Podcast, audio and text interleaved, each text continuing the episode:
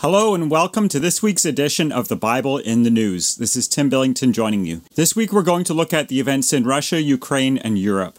As the West tries to ratchet up pressure on Russia, the pressure seems to be also coming the other way. When we look at prophecy, we see that there are weapons that are in the hand of God, things that God uses to pull nations in the way He needs them to go to get His will done. Here's an example from Jeremiah chapter 44 and verse 13.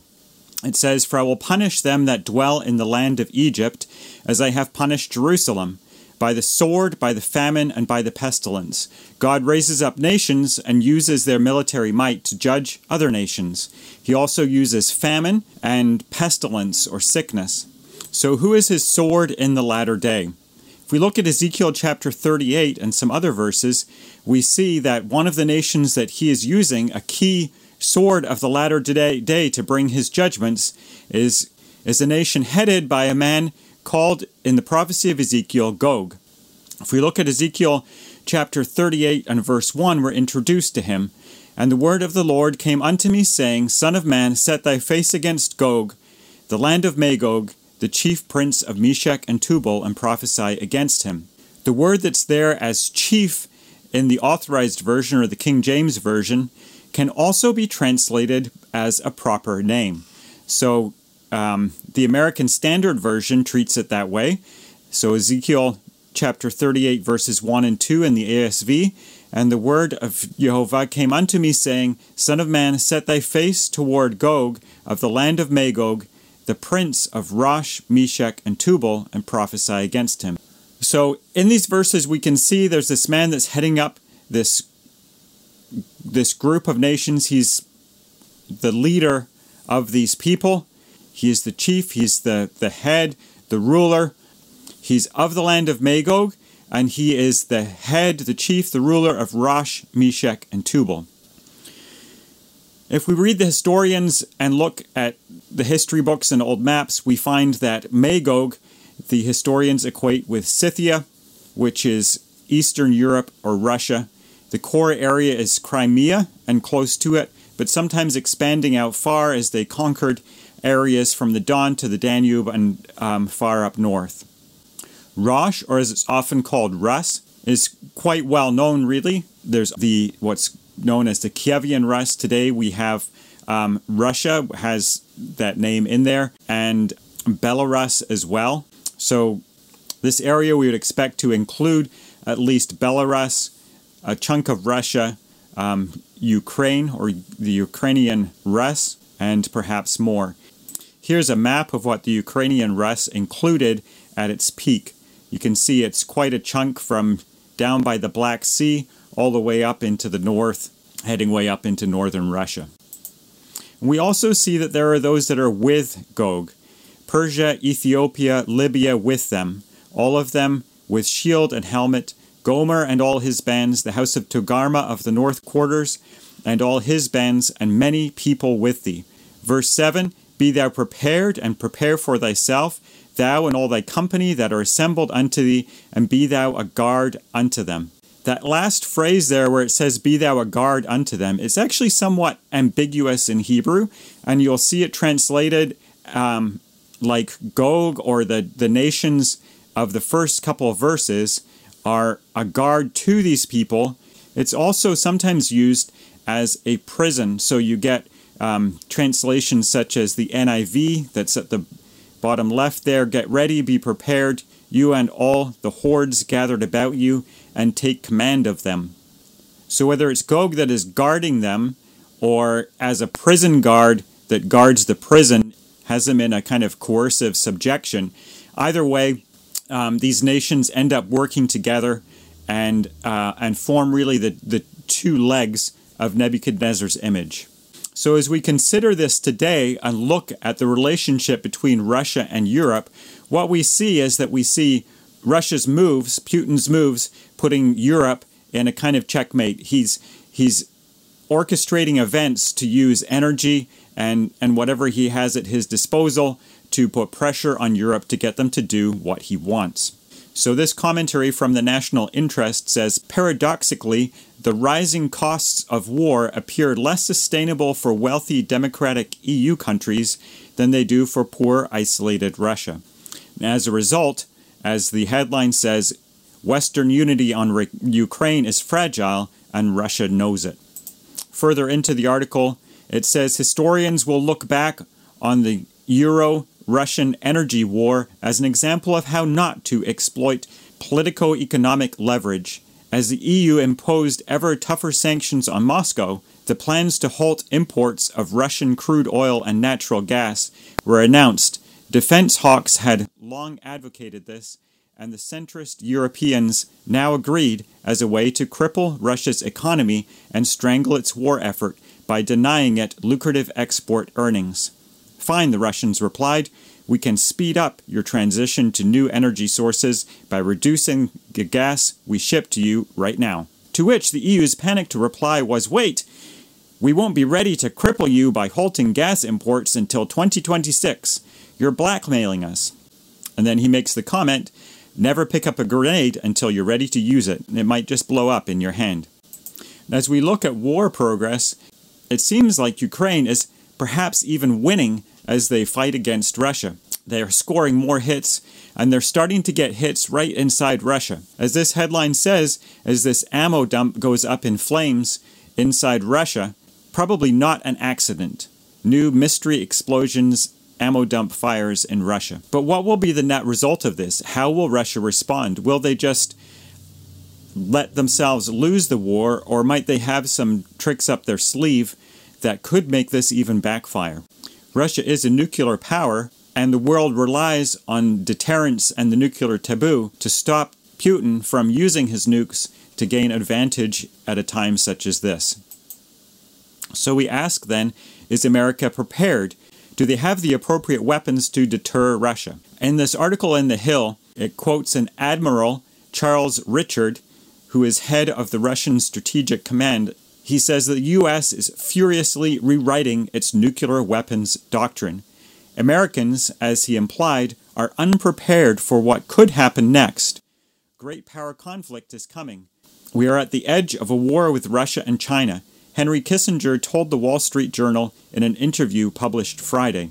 It goes on Up to now, America has employed a one size fits all deterrent strategy, a leftover from the Cold War during that period, both the United States and the Soviet Union maintained the capability to destroy each other many times over. As Barry Goldwater indelicately put it, the Soviets knew that the U.S. could lob one into the men's room in the Kremlin.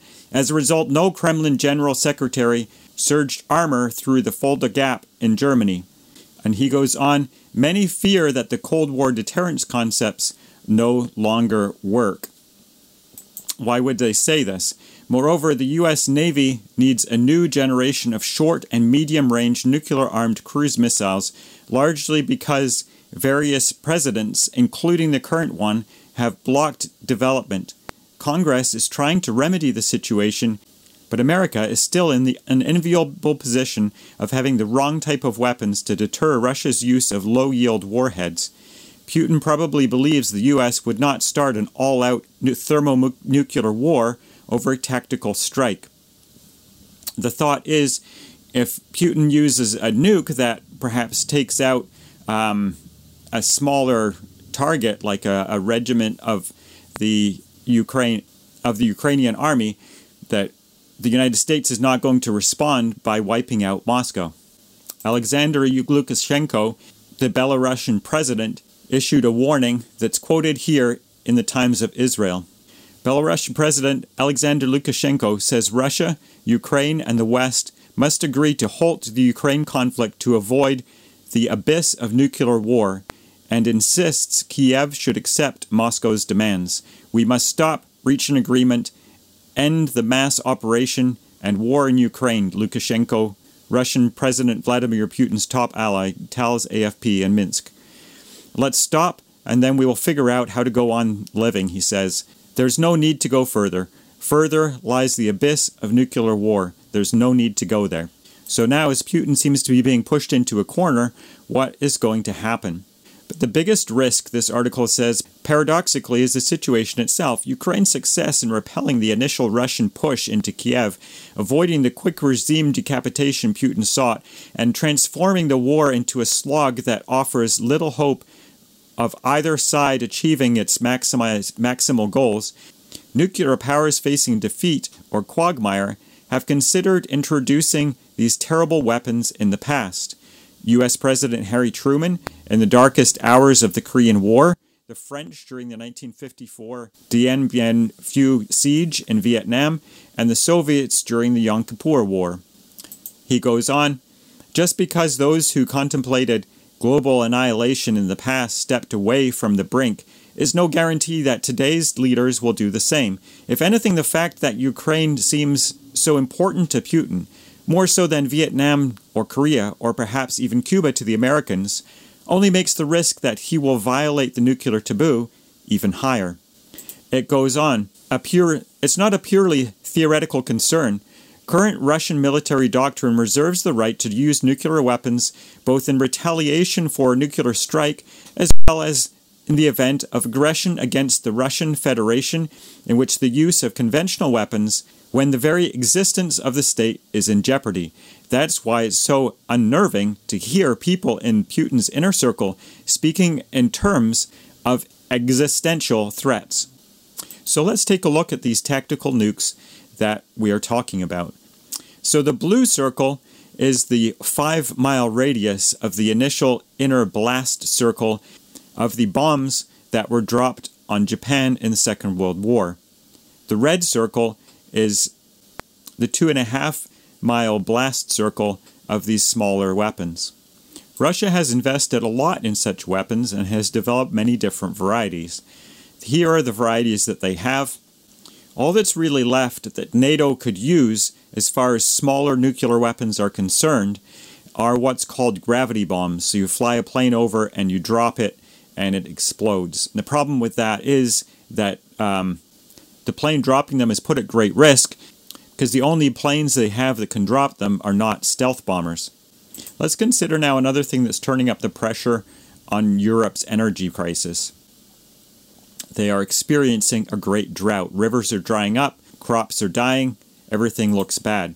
But as far as the energy in particular is concerned, it's adding pressure. Here's a quote from this article in the New York Times. The dry summer has reduced hydropower in Norway threatened nuclear reactors in France, and crimped coal transport in Germany, and that's on top of the Russian gas cuts.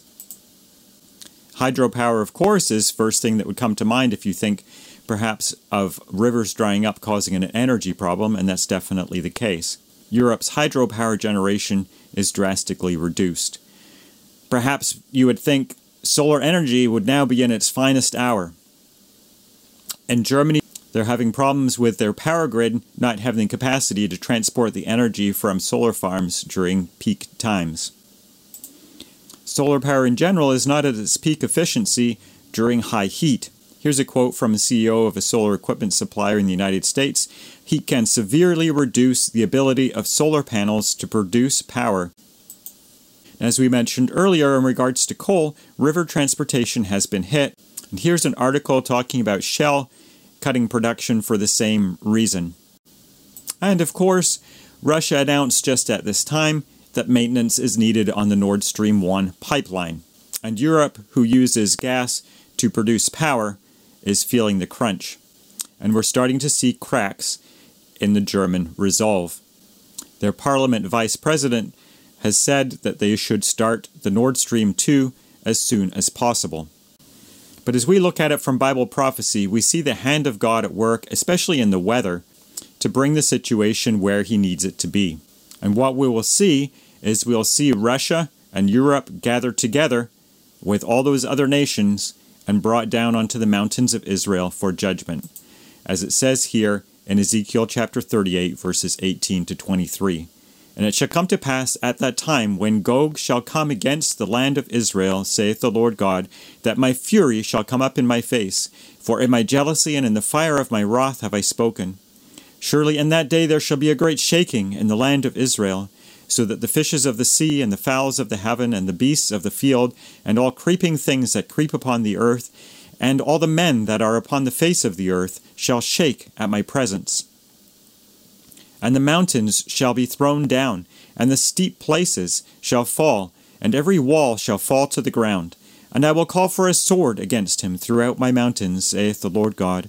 Every man's sword shall be against his brother, and I will plead against him with pestilence and with blood, and I will rain upon him and upon his bands, and upon many people that are with him, an overflowing rain and great hailstones, fire and brimstone. Thus will I magnify myself and sanctify myself, and I will be known in the eyes of many nations, and they shall know that I am the Lord. Ezekiel chapter 38, verses 18 to 23. Which begs the question is it just Gog that's judged? What of all the other nations? We look at our world today and we see a world that is ripe for judgment with wickedness, violence of all kinds left and right. Surely the time has come. Definitely, this is the case. An example that points this out is Haggai chapter 2, verses 6 and 7. Thus saith the Lord of hosts, Yet once it is a little while, and I will shake the heavens, and the earth, and the sea, and the dry land, and I will shake all nations, and the desire of all nations shall come, and I will fill this house with my glory, saith the Lord of hosts. So as we watch God's hand at work in the nations, we long for the day when his kingdom will be established, and all the nations will come up to Jerusalem to worship, and his glory will fill the earth as he has promised. Please join us for more Bible in the News next week, God willing.